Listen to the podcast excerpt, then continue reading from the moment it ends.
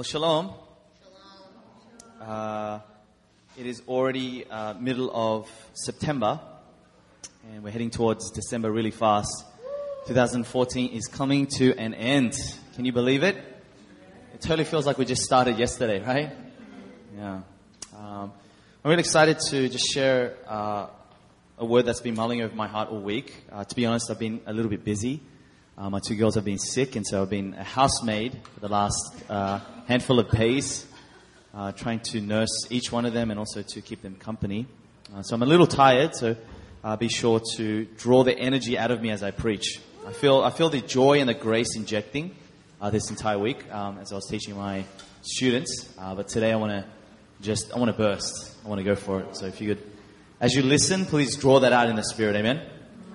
Uh, so I was kind of parking my car over here. We have an agreement with uh, the guys downstairs that uh, if we park there, they'll give us a little bit of a discount as as uh, we are attendants of the eighth floor. And um, the worker there, I was trying to explain to him, you know, look, um, during the day there's this owner. He says that you know we can park here in the church we, because we are here. You can give us a discount. He's like, I, I, have no idea what about you're talking about. And he's like, oh well, you know, uh, you know, the rate is three thousand won an hour. And so I'm like, oh usually they give us like half of that. And he's like, you know, it's kind of like, he didn't want to do anything about it. And so he's like, all right, let me call the owner. And then he finally calls, and then he asks, there's this guy here. He's saying he's from the church. He's asking for a discount. Uh, anyways, he talks, and I speak with the owner. And the owner's like, okay, okay, okay. So you're asking for a discount. He's like, yeah, yeah, yeah. And she's like, okay, we hang up. And I look at the guy. I said, oh, you, you know. So I spoke with the lady. Is it okay? And then he looks at me dead, dead straight in the eye. He goes, uh, 나한테 무슨 관련이냐고. In other words, what business is that to me? What's that to me? And then in my mind, I was thinking, uh, you work here, and this is what you do in this moment. And uh, that moment, as I was taking the elevator up, obviously I was taking the high road in this situation, but it kind of made me think, like God is really challenging me. I think many a times we as Christian leaders uh, in the church that's what we do. Like, as workers, servants, and sons of the house, we kind of take our roles of stewardship and say, what's that got to do with me? Like, that person's suffering. That's, what's that got to do with me?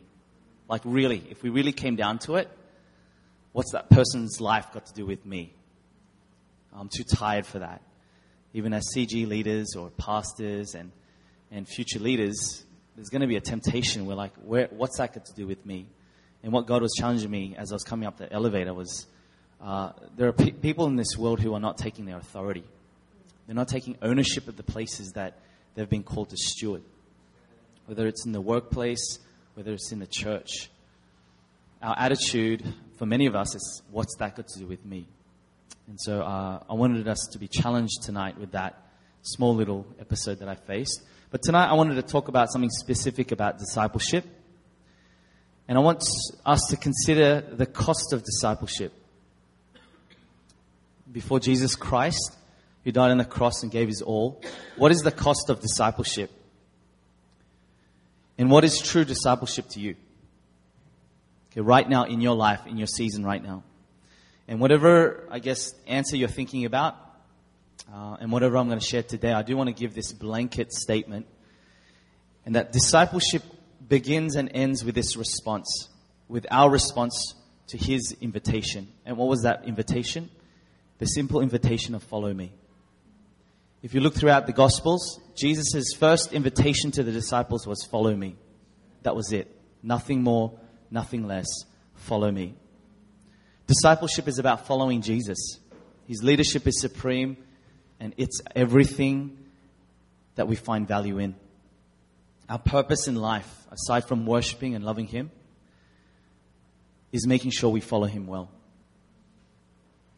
Now, if I was to change the word discipleship and I had to come up with something more descriptive, I would say followership. I would say that would be more accurate for me. What followership do you have right now with Jesus? The second question I want to challenge, that God really challenged me tonight and throughout this week, is how well are you following me? How well are you following His lead? Are you, would you say that you're a good follower? Some of us, we've packed our bags, and all of us actually have left the comfort of our homes, and we've come here to follow Jesus. So check, yes, we're good. Tithe, yes. Read the Bible and pray, yes. Go to the community groups, leadership meetings, services, check, check, check. Good. Sacrifice my comfort, friends, job, finances. Come on. Sydney Church Plant guys, they gave up a lot. Check, check, check. Now, no matter where you think you are, whether you're a 10, where you feel like, you know what, I'm a, I'm a Paul of New Philly Busan. I've laid it all down with joy and the gospel is bearing fruit in my life. Whether you think you're, you're a five right now, yeah, I'm doing okay, but I'm struggling with all the sacrifices and I'm just getting by at times. Sometimes I'm fighting for joy. Or you think you're a one. And you're thinking, what on earth am I here? What is going on in my life? I'm just wasting my time. Uh, tonight, I'm going to challenge by the power of the Holy Spirit and His Word to reconsider what is the cost of discipleship and also to release His heart for discipleship at this hour for you. Each person's got a different journey. Each person has a different piece of paper and writing that is going on right now. You cannot compare your journey to the person next to you. And so this is something that I'm going to address a little later. So the person that came to mind as I was reading the Bible and as I was meditating on discipleship was a guy by the name of Peter, aka Cephas. Um, he's an apostle that we read. Uh, as you know, Peter wasn't the most ideal leader the, by social standards. Actually, most of the times, many a times as we read in the Bible, he wasn't even a good follower of Jesus. He kind of boomed it many times. Uh, by trade, he was a fisherman, and therefore he had very low social status. He had perhaps a very low income, little education. Uh, the Bible says in Acts that he was a person, though he was bold and courageous, he was unschooled. Some translations say he's un- uneducated, untrained in scriptures. Um, and they were kind of noticing that he was just a simple, ordinary dude. Some translations say he was an ignorant man. Ignorant, simple man. Uh, he didn't have anything to boast about, little in his background. And uh, on top of that, Paul had, uh, Peter had some crazy flaws, character and personality wise. Uh, Peter was known to be brash, always speaking before he thinks, and often he would be found embarrassing himself. Uh, he was choleric in word, but timid in follow through. Uh, it was often said that he would, he had the ability to speak out loud, and uh, and that was one of the key reasons why uh, he was chosen as one of the key leaders in leadership. And it also shows that God sees the gold in people. He sees the gold in leaders, uh, not in their flaws, but also the potential.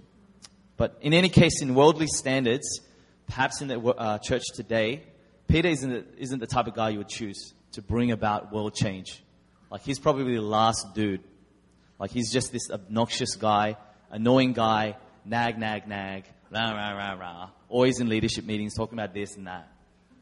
But God did choose him. And as we know, Peter was used as a leader of amazing movement that radically, radically changed all of history and all of mankind. God chose him and God chose to use him despite his weaknesses. Why? I don't know. That's the mystery of God. We can give some sort of theological answer. However, uh, there is an identity that Christ saw in him. We know that Peter was called the rock. Yeah, he was called the rock. He saw his identity, the rock whom he would build the church upon. And Christ simply said, Just follow me. And that's where we're going to go and see the story of Peter. Jesus said, Follow me. What did Peter do? Immediately he dropped his nets and followed. You know, sometimes discipleship isn't about understanding and calculating everything and having things worked out. It's simply a matter of responding to follow me. Peter was pretty broken, and even up until the period of Jesus Christ dying, uh, he made some major mistakes. He was really messed up. But his response to follow me was the biggest transformation of his life. A simple fisherman, a simple English teacher working in Busan, teaching four year old kids who nag, nag, nag, nag, nag. Yeah. So we're going to pick up the story. If you can go to your Bibles right now to Matthew 4 18.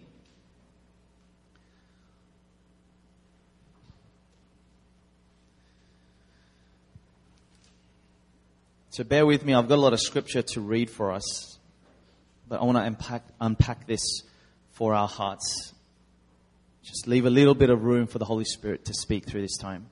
So Matthew 4 verses 18, I'm going to read through to 25. And this is when Jesus calls the first disciples. Matthew 4:18 While walking by the Sea of Galilee, he saw two brothers, Simon, who's called Peter, and Andrew, Andrew his brother, casting a net into the sea, for they were fishermen. And he said to them, "Follow me, and I'll make you what? Fishers of men." I love that uh, play of words. Immediately they left their nets and followed him. And going on from there, he saw two brothers, James the son of uh, Zebedee and John his brother in the boat with Zebedee, their father, mending their nets, and he called them. And what did they do? Immediately they left the boat and their father and followed him. So here we see Peter, here we see John, their brothers. Follow me. And so they did. Simple as that. And as we uh, continue in the story, Jesus goes into ministry, and these disciples are getting pumped up because they're about to see some amazing things. So he went throughout all Galilee, teaching in their synagogues and proclaiming the gospel of the kingdom, healing every disease and every affliction among the people. So his fame spread throughout all of Syria, and they brought him all the sick, those afflicted with various diseases and pains, those oppressed by, oppressed by demons, epileptics, and paralytics, and he healed them.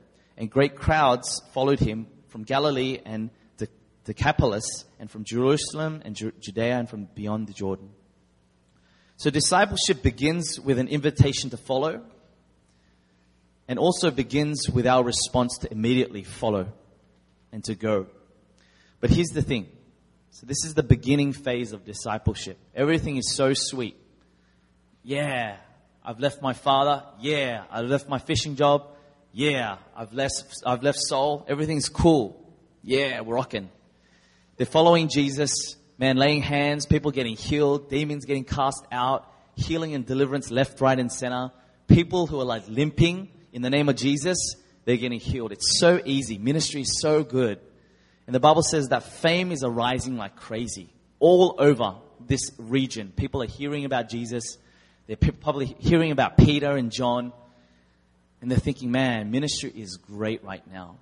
Discipleship, yeah, man, this is, this is where it's happening. Verses 23 to 25, revival is breaking out. So in their mind, they're thinking, this dude is it. He is the Messiah. And as you know, the messianic understanding of the Jews was that he was going to bring this kingdom. Right? A kingdom that will be established in the order of David. So in Peter's mind, he's thinking, this is it this is it. Jesus is going to smash every demon in, in our way, destroy the Romans, capture this entire region, and we're going to establish a king that was greater than David in the name of Jesus. But also in the back of Peter's mind, and as you read through the Gospels, a lot of them were thinking about what's my part in the kingdom? If you guys remember in the story, they started bickering. Who is the greatest in the kingdom? who will be the right hand, who will be sitting at the right hand of Jesus in this kingdom. And so Peter, he was thinking, this is it. I'm going to be the right hand poncho. Because later on, Peter gets called out as a leader, as you know. This is it. Following Jesus is good. Miracle after miracle. We can do this. So let's jump to Matthew 16. So discipleship begins with this excitement. And it did for many of us, right? We first encounter, we had this really difficult past. We have this radical encounter. Holy Spirit just shows up. We get smashed. We're like speaking in 50 different types of tongues. We're laying hands on the missions trips. People are getting slain. It's an amazing beginning. Jump to Matthew 6:13. And this is where Peter confesses probably one of the most powerful confessions he will make. Now, when Jesus came into the district of Caesarea Philippi, he asked his disciples, Who do people say that the Son of Man is? And they said, Some say John the Baptist, others say Elijah, and others Jeremiah or one of the prophets. And he said to them, But who do you say that I am? So he's looking at Peter right now. Peter, who do you say I am? Simon Peter replied, You are the Christ, the Son of the living God. Okay, in this moment, this is, a, this is an amazing moment for Peter. He makes uh, not just a confession where of it's a spiritual awakening for him. The Father, the, the Father, God, the Father is revealing this revelation to him as he speaks it forth. And Jesus answered him, Blessed are you, Simon Barjona, for flesh and blood has not revealed this to you, but my, my Father who is in heaven. And I tell you, you are Peter. And on this rock I will build my church, and the gates of hell shall not prevail against it. And I will give you the keys of the kingdom of heaven, and whatever you bind on earth shall be bound in heaven, and whatever you loose on earth shall be loosed in heaven. Then he strictly charged the disciples not to tell anyone that he was the Christ. So not only was Jesus' leadership being revealed among the nation, but he was also establishing leadership. He's saying, Peter, you're going to be one of my leaders. You're going to be one of my head poncho dudes. I'm raising you up. Whatever you loose in, in, on earth, it's going to be loosed in heaven. Whatever you bound on earth, it's going to be bound in heaven too. He's declaring might and power over this man. Then all of a sudden, Jesus does this. Peter's all excited, he's all happy. Everything looks like it's happening according to plan. The Messiah is going to take over the world, and I'm going to be this poncho dude. And Jesus begins to talk about something else. Verses 21. He shares with Peter and all the disciples. From that time, Jesus began to show his disciples that he must go to Jerusalem and suffer many things from the elders and chief priests and scribes and be killed. And on the third day, be raised. And Peter took him aside. What did he do? He began to rebuke him, saying, Far be it from you, Lord. This shall never happen to me. I mean, you. But he said, but he turned and said to Peter, Get behind me, Satan. You are a hindrance to me, for you are not setting your mind on the things of God, but on the things of man. So you can see Peter starting to freak out. What? We're raising the dead, healing, healing people. You dying? That's not part of the plan. What? We're going to lose the kingdom? What's going to happen to my kingdom? What's going to happen to my position? And he begins to freak out. I guess in our terminology, to turn it into the flesh, to go into the flesh. And his mind began to process and to begin to think about all the things that he's going to miss out and about his kingdom that will be one day destroyed as a result of Jesus dying. And so what does he do? He begins to rebuke, rebuke God. God, you cannot do this. How dare you? How dare you die on me? So he was telling God what he can and what he could not do. And he was really upset. Almost heroic. It looks heroic. How can you do this to yourself and to me? Far be it from you, Lord, that this will happen to me. I mean, you. What? No. This is meant to be the Davidic kingdom that I planned. Peter was too busy thinking about himself, his comfort, and his ministry. He was considering his kingdom. Even though he wasn't saying outrightly, he wasn't saying my kingdom, my comfort. But if you try to read through the, read through the lines, it's kind of evident. And that's why Jesus, discerning the Spirit, he looks at him and he sees the spirit of Satan. He says, Get, get behind me, Satan. You are a hindrance to me. So notice that he's not rebuking his identity. He's not rebuking who Peter is. He's rebuking the deception that is causing him to begin to speak things of the flesh. You have to understand, Peter's thinking was an antithesis to the salvation of the entire world. So Jesus says, Get behind me and he begins to rebuke the Satan out of him. And what's this satanic spirit? the Bible continues to say that you are not setting your mind on the things of God, but the things of man. A lot of times we think the satanic spirit is like this crazy mind, mind shifting kind of demonic thought that's blatantly out there. But it's simply the things of man. We've been hearing sermons about the mind. All it takes is the mind to think the things of man, to be in, in line with the wrong spirit. And so we need to be aware of this. And as you know, throughout the rest of the story, Peter continues to boon it. Uh, we see in the transfiguration, Jesus is shining like the sun. Moses and Elijah comes out of nowhere and begins to talk with Jesus. What does Peter say? He said, uh, uh, Lord, isn't it a good thing that we set up these tents? Um, where are we going to sleep tonight?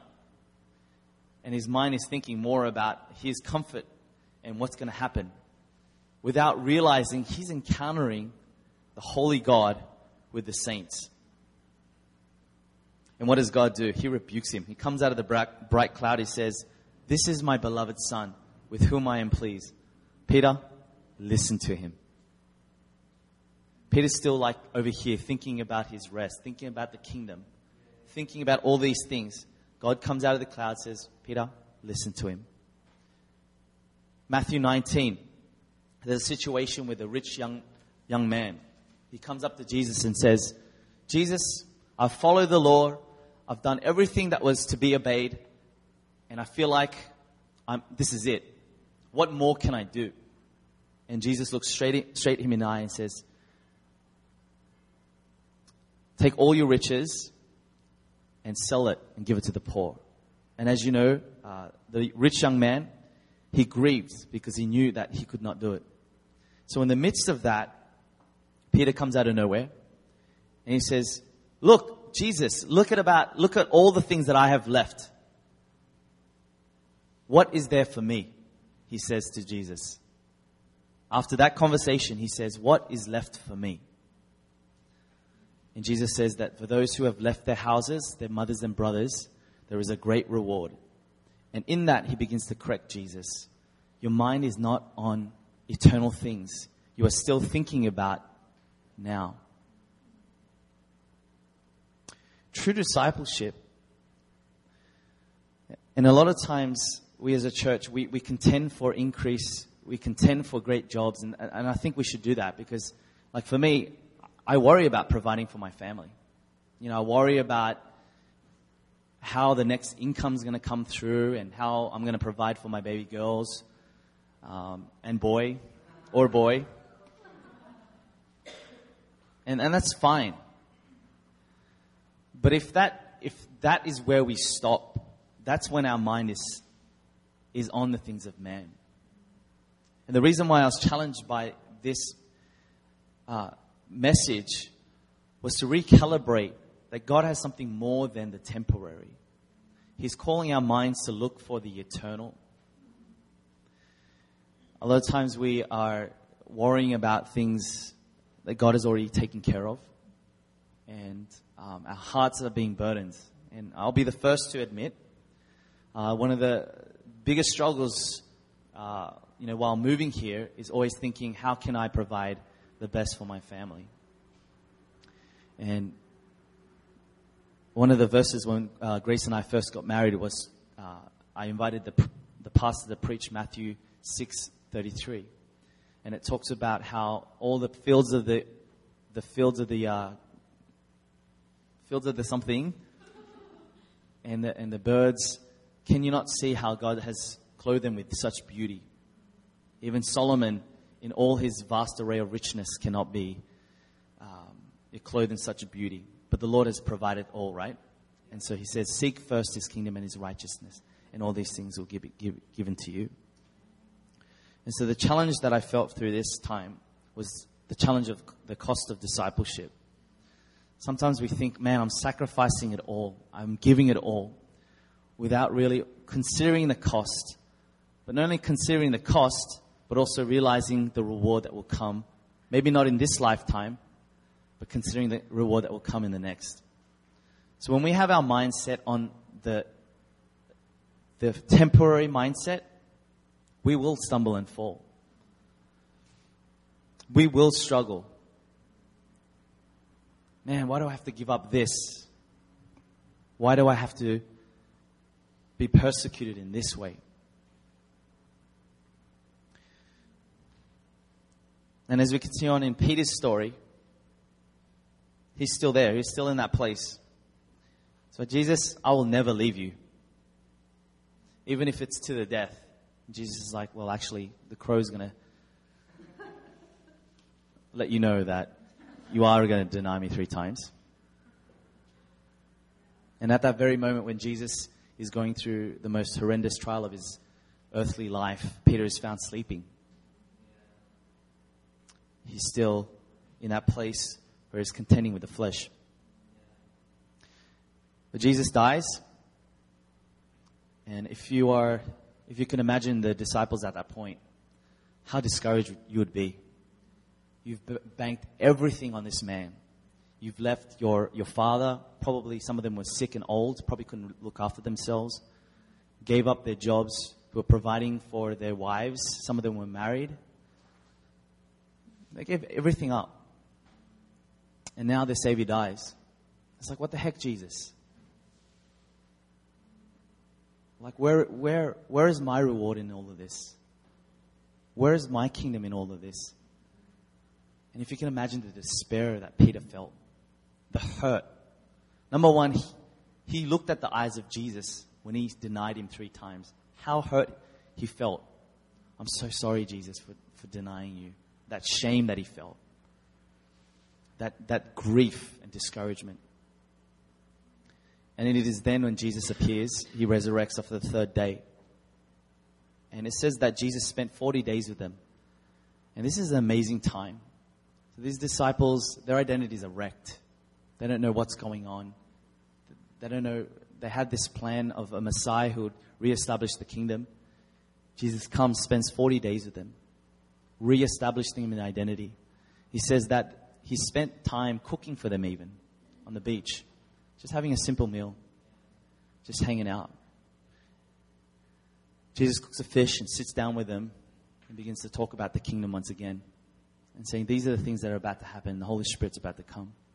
Just very basic conversation. Peter still has no idea.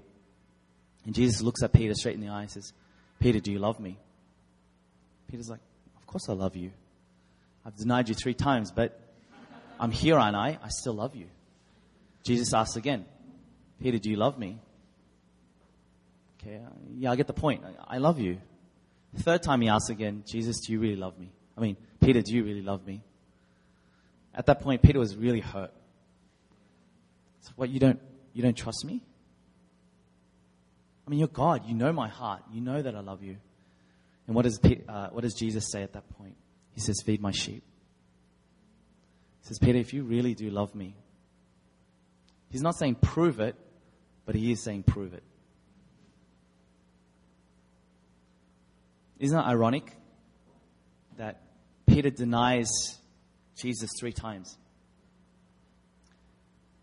But Jesus, in, in all of his love, reestablishes him in that one moment. Three times he asks him, Do you love me? Peter's reestablished in that moment, and he says, You will feed my sheep. And Peter gets it. Jesus begins to talk about how Peter will die. When you, when you were younger, you were unable to dress yourself. And in the same way, when you leave, it will be the same. And then Peter begins to consider what that means. And he begins to realize, I'm going to die for this cause. And he begins to reconsider, is this the cost that I want to pay? And all of a sudden, John walks past. And this is kind of ironic, but he looks at John, he's like, what about this guy? Jesus, what about this dude? What about, yeah, I'm to die. What about this guy? And Jesus looks straight into Peter's eye with such love and gentleness. And he says, What's that to you? What's that to you? And he says simply, Follow me. And right now, and this, this is not directed at any specific person or even our house per se, but this is a general blanketing message for the church today. The church today, we're pointing fingers and saying, What about him? Man, you've blessed him so much, God. What about that girl? She's got such an amazing job. She's fruitful, she's, she's flourishing. There's no suffering in her life. God, I'm going to die. I'm dying right now. Complaining, bickering. The Bible says, do everything without complaining or arguing, so that you may become blameless and pure children of God, without fault in a crooked and depraved generation, in which you will shine like the stars. Our complaining will kill our shining, our witness. And right now, what I felt in a very blanketed, broad way was a challenge of discipleship for me and for our house and for the church as it stands. We contend for increase. We contend that God will provide. And that's great. I think we should. I mean, that's, that's God's character. But what if, what if, what if He doesn't give it to you? What if you're a missionary in the middle of Iraq and He says, Follow me?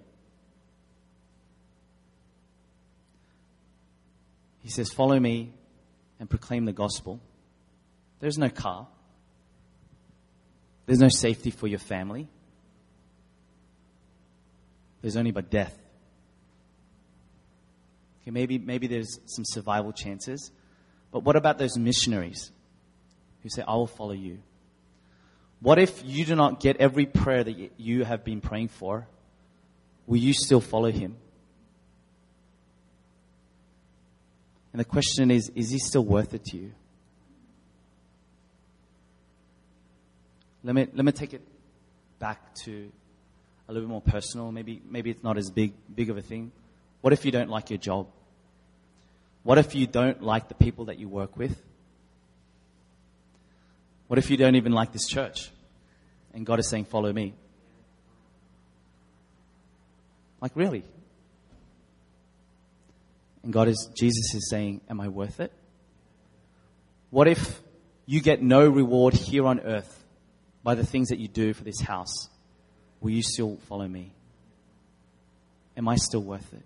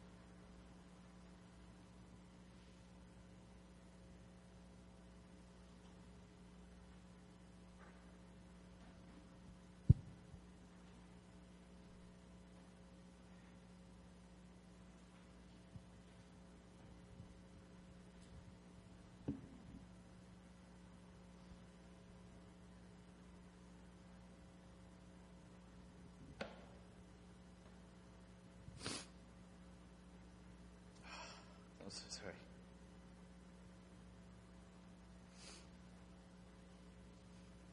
Oh, what's going on?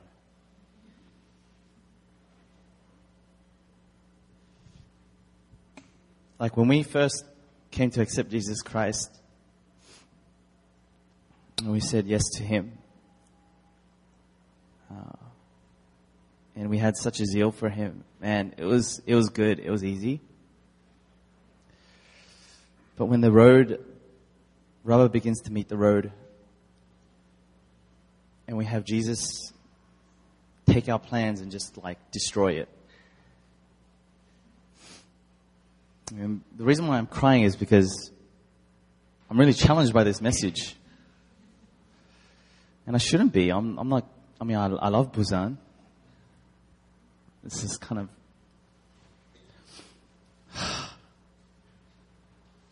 I'm not, I'm healthy. I, I eat. I have an amazing family. I love, this church is amazing. But I'm grieving because if there is an ounce of complaining in my heart,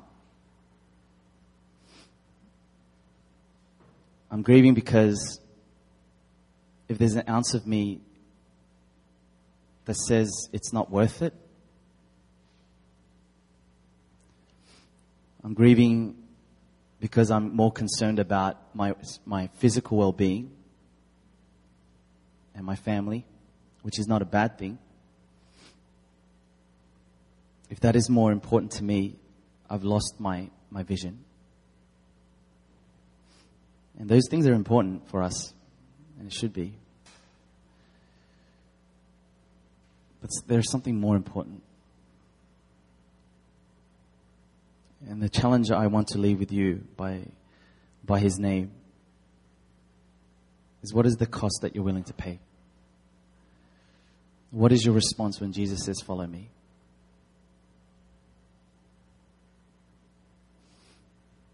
The Bible makes it clear if anyone would come after me, he must deny himself. Your plans, denied. Your kingdom, denied. Our ministries, denied. And again, this is not meant to be a sadistic message where God won't bless us with amazing things. But consider the words deny yourself and carry the cross. What does the cross mean to you? What crosses are you carrying today? And are you willing to carry it? How much is Jesus worth to you? If you've got one foot in the boat of the world still seeking comfort, still seek, seeking things that are temporary for reward, and one foot for eternal, then you're not all in. I'm not all in.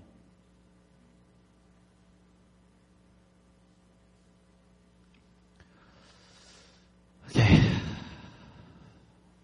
Yeah, I just want us to pray tonight.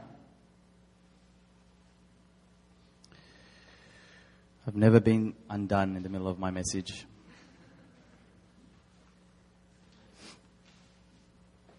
There's a story of uh, a Welsh mi- uh, missionary in the 19th century, and he visits a village uh, in northern India called Aman, uh, sorry, Assam. And it was hard. No con- converts. He gave up his family to travel all the way to India from Wales. Nothing, no fruit. And uh, thankfully, and praise be to God, uh, there was this one convert that eventually happened. But because it was so brutal and violent in that village, it was very tough for that person to remain a Christian. So by the time that uh, he and his family decided to publicly proclaim that he was a Christian, this Indian man and Indian family, the village chief called him out, brought him out into the middle of the entire village. And he says to this Indian man and his family, I want you to recant Jesus Christ is your Lord and Savior. That is not the religion you should be following. And so this man, uh, whom who does not have a name, looks straight into the eyes uh, of the chief village leader, and also in the eyes of uh, these men with spears and arrows, and he begins to say these words. He says, I have decided to follow Jesus, and there is no turning back. I have decided to follow Jesus. I have decided to follow Jesus. I have decided to follow Jesus. No turning back no turning back. So the men of the village, they begin to draw their spears and their arrows. And uh, this Indian man with his family, his wife standing next to him, he had two kids. They draw their bow.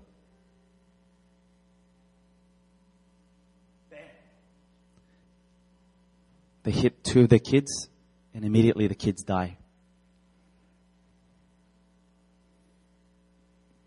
And this Indian man, without flinching, looks straight at his village people and he begins to say, The world behind me, but the cross is still before me.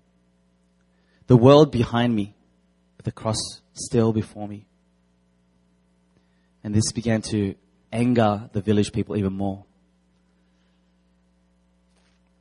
And so they begin to draw another bow. They all begin to line up. This time it was his wife. The arrow pierces straight through her, killing her immediately. And he stands his ground and he says, Though no one is here to go with me, still I will follow Jesus. Though no one is here to go with me, still I will follow Jesus. And they kill him there and then. That, might, that man dies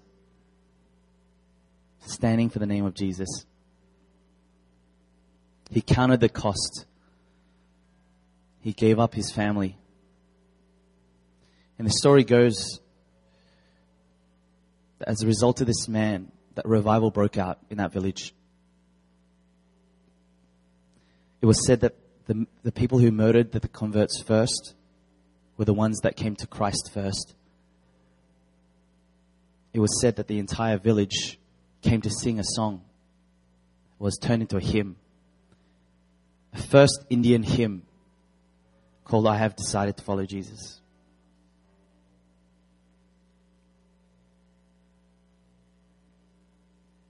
So I want us to pray tonight. And I want simply for us to just consider the cost.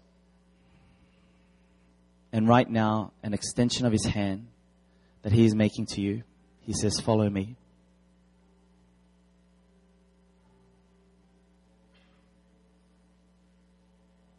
Just follow me. It doesn't mean you'll end up in the middle of India and arrows may be shot at your family. It may or may not. But he's saying, What's that to you? He's saying, Follow me. He may give you a massive increase of several sorts, give you open doors, allow you to be influential. But what's that to him? Just follow me. So I just want us to make a sim- simple commitment before the Lord.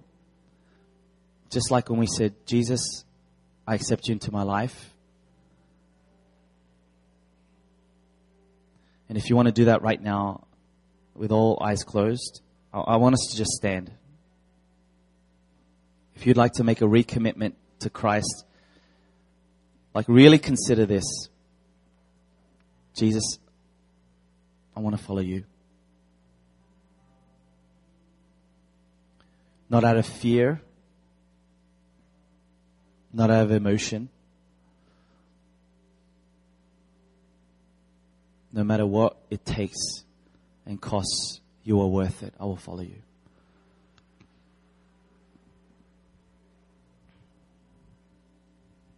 So take a moment just to recommit your hearts. Just lay it all down. And whenever you're ready, you can stand before Him. That's just between you and Him. It's more about the heart standing before Him.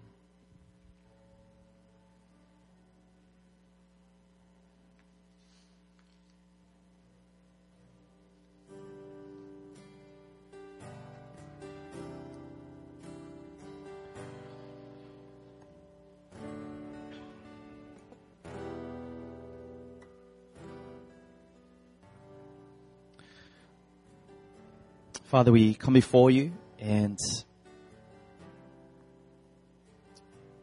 we want to behold your beauty again, to see your worth. That you are worth more than any minor complaint or huge suffering that we may go through, or any prayers that are answered or un- unanswered. It doesn't matter, Jesus. You're worth more. And tonight, uh, we as your people want to simply just say, Yes, Lord. We want to follow you. We just ask for your help.